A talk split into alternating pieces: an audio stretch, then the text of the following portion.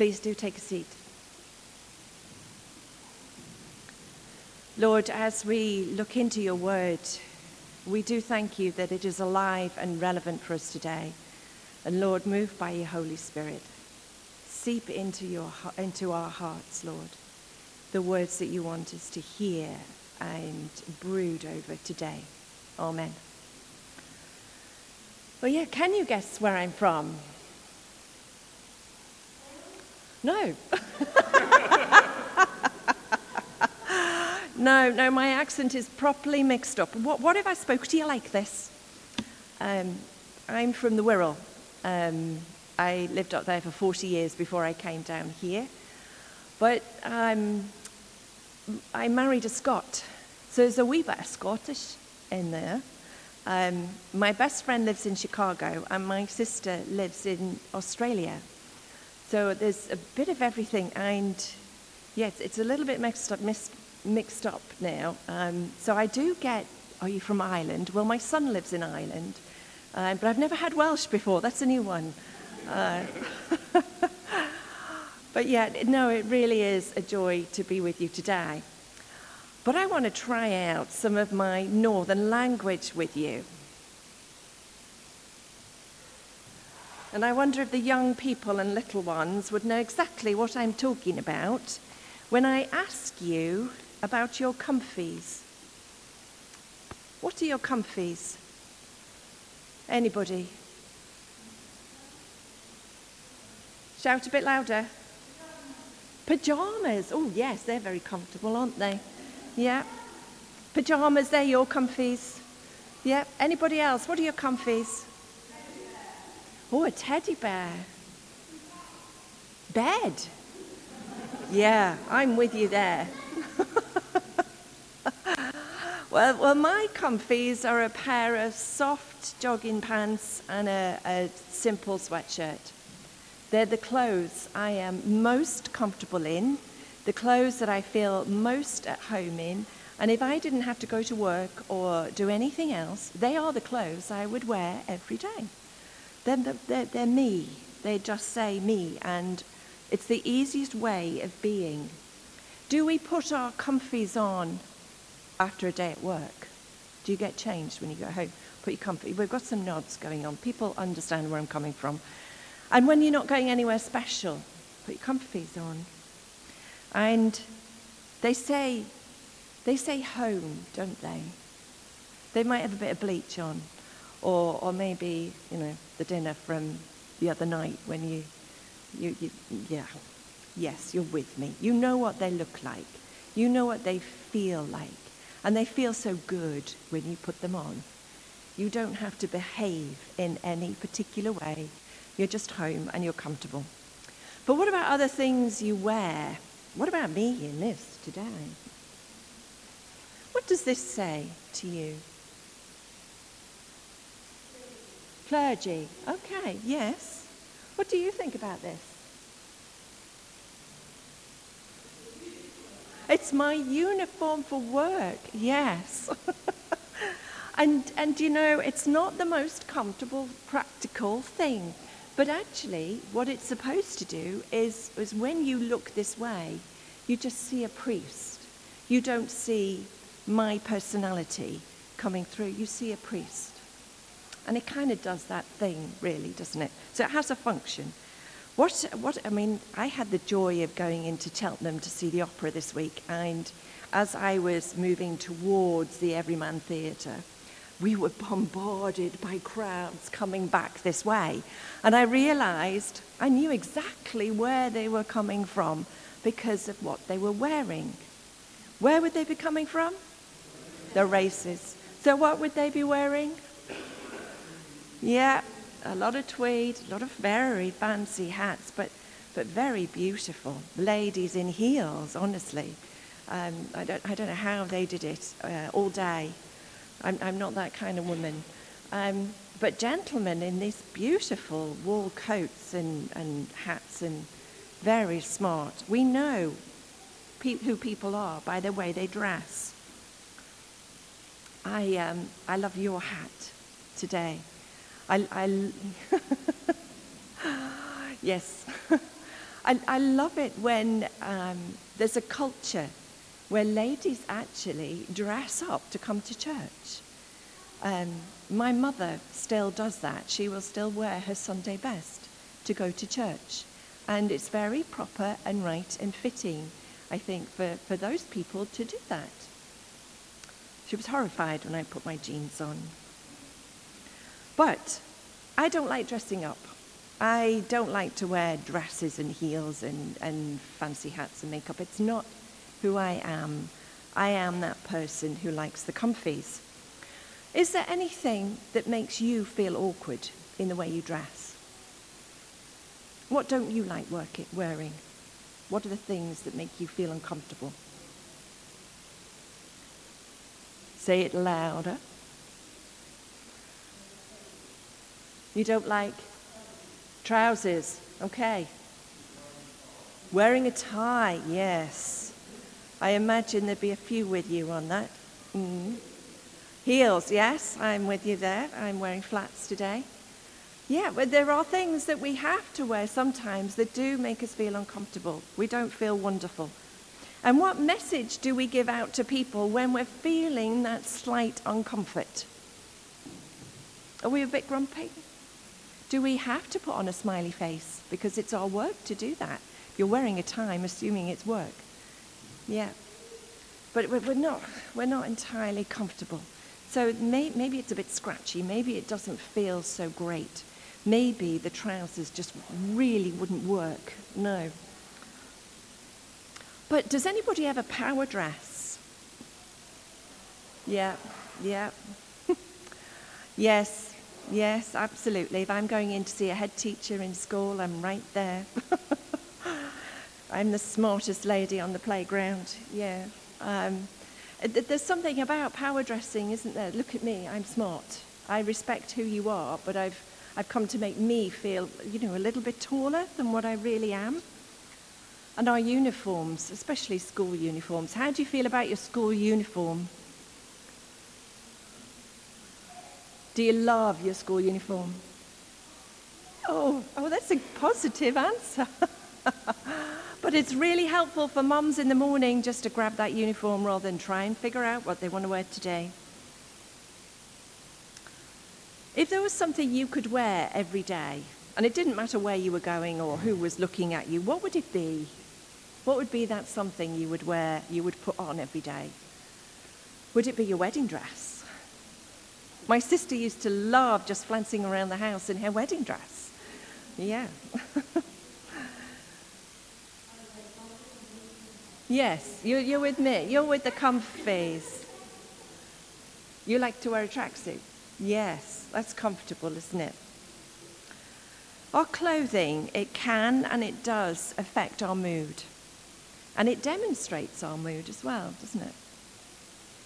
And it can and does affect those around us, if you think about it.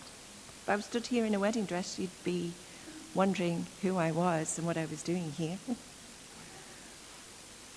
who likes new clothes? Oh, fabulous. We've got a couple. I, I, can't be doing my clothes shopping because nothing fits ever. Um, and I find it such a chore.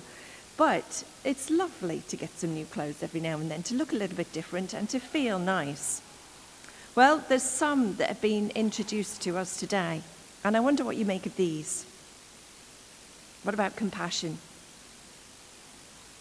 And, and you know, I love the New Living Translation. And in the New Living Translation, it says tender hearted mercy for compassion. What a beautiful way of understanding that.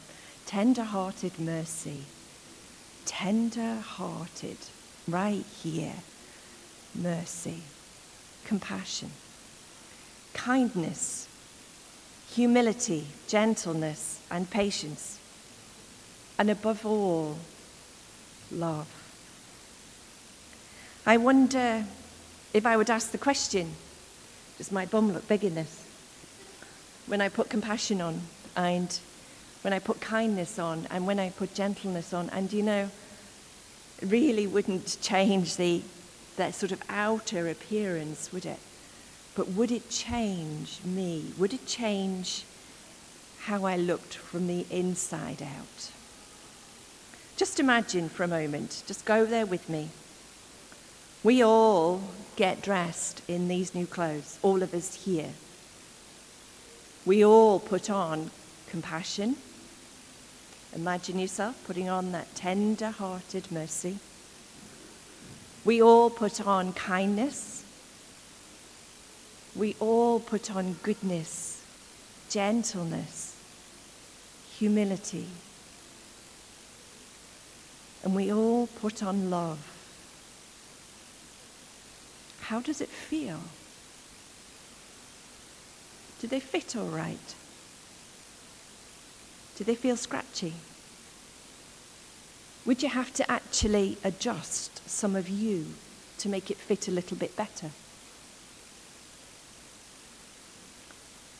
Does it feel good? Just imagine if we did this every day. If we got used to this, actually getting up in the morning and thinking about today, I'm putting on tender hearted mercy, compassion. I'm putting on that gentleness, that humility, that love. It's going to be a part of me. And eventually, these clothes become our comfies. They become our home. They become the place where we feel most comfortable. Just imagine.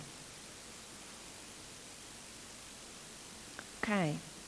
Are you all good at parking? Because I want you to park that wee bit over here somewhere. Don't forget where you parked it, because we're going to come back to it later. And move on to the story in Exodus. There's a Levite woman, and she knows that the midwives have been instructed to kill all the babies, but actually they've said all the babies are really strong, but the babies are still coming, and the order from the Pharaoh is to kill all the newborn baby boys.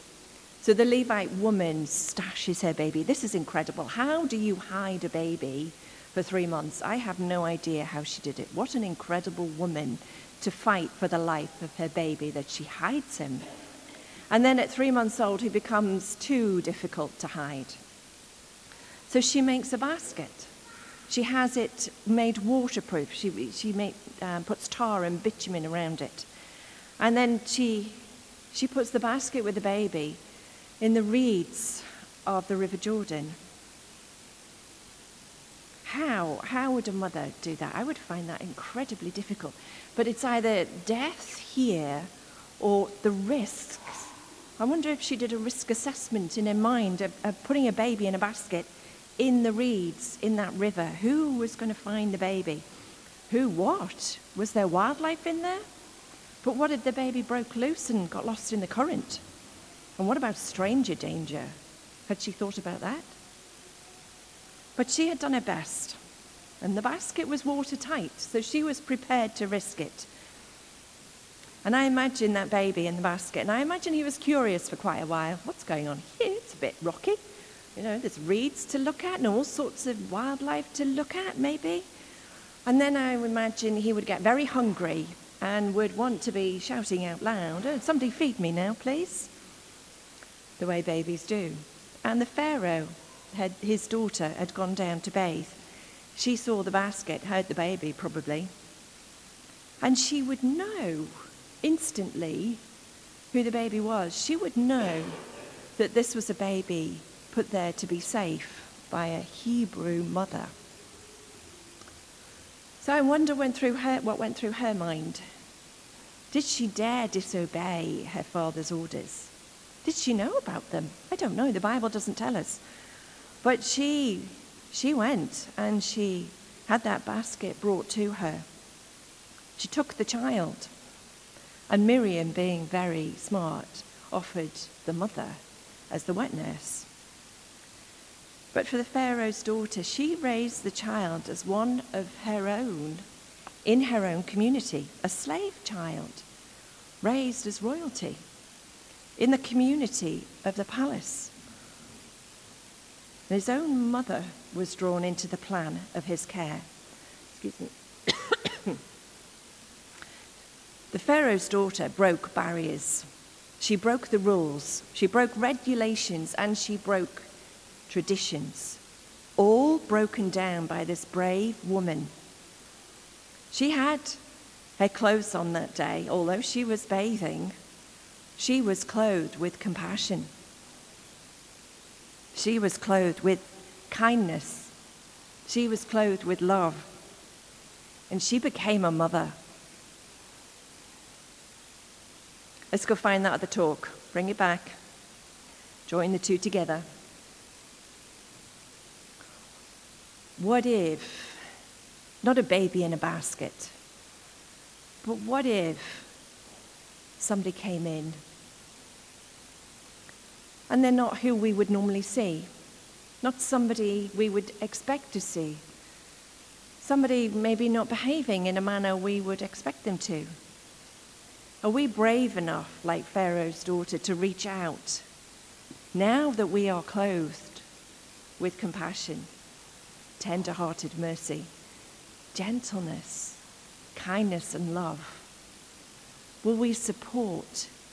Will we come around and encourage and love that person? Would we notice the child, the person in need, the person not of our own tribe, the person who cries out? Would we draw them out of the water and surround them? Would we become their carer, supporter, mother, number one fan? We don't need to birth a child to mother. In our new clothes, we open wide the great big doors of invitation and we say, I care, I care enough to be compassionate, kind, all those things.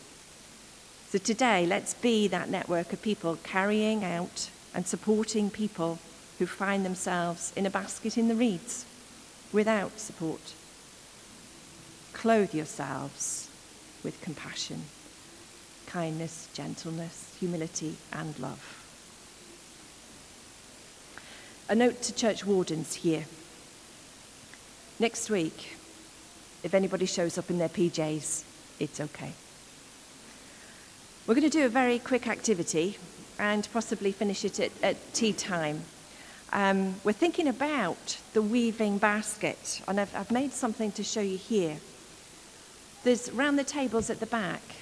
You take, um, take a, a bunch of strips and write your name on each of those strips. And then you're going to exchange each of your strips with somebody else so that you end up with a whole set of different names. And it doesn't matter how many times you exchange, as long as you don't have any of your strips when you come to do your weaving. Now, there's plenty of here, plenty of us here who know how to weave, and we can support the ones who haven't yet experimented with weaving. There's a bit of sellotape there and pens and all sorts, but maybe you'd like to make something to take home with names of people that you can pray for, you can support, you can determine these are the people I will love and care for. Would you like to stand up? Turn around, go to the back, and through there there's tables with pens, um, slips of paper. Go grab a pack of papers, write your name on them, and start exchanging. We'll ha- take five minutes to do this and then come back.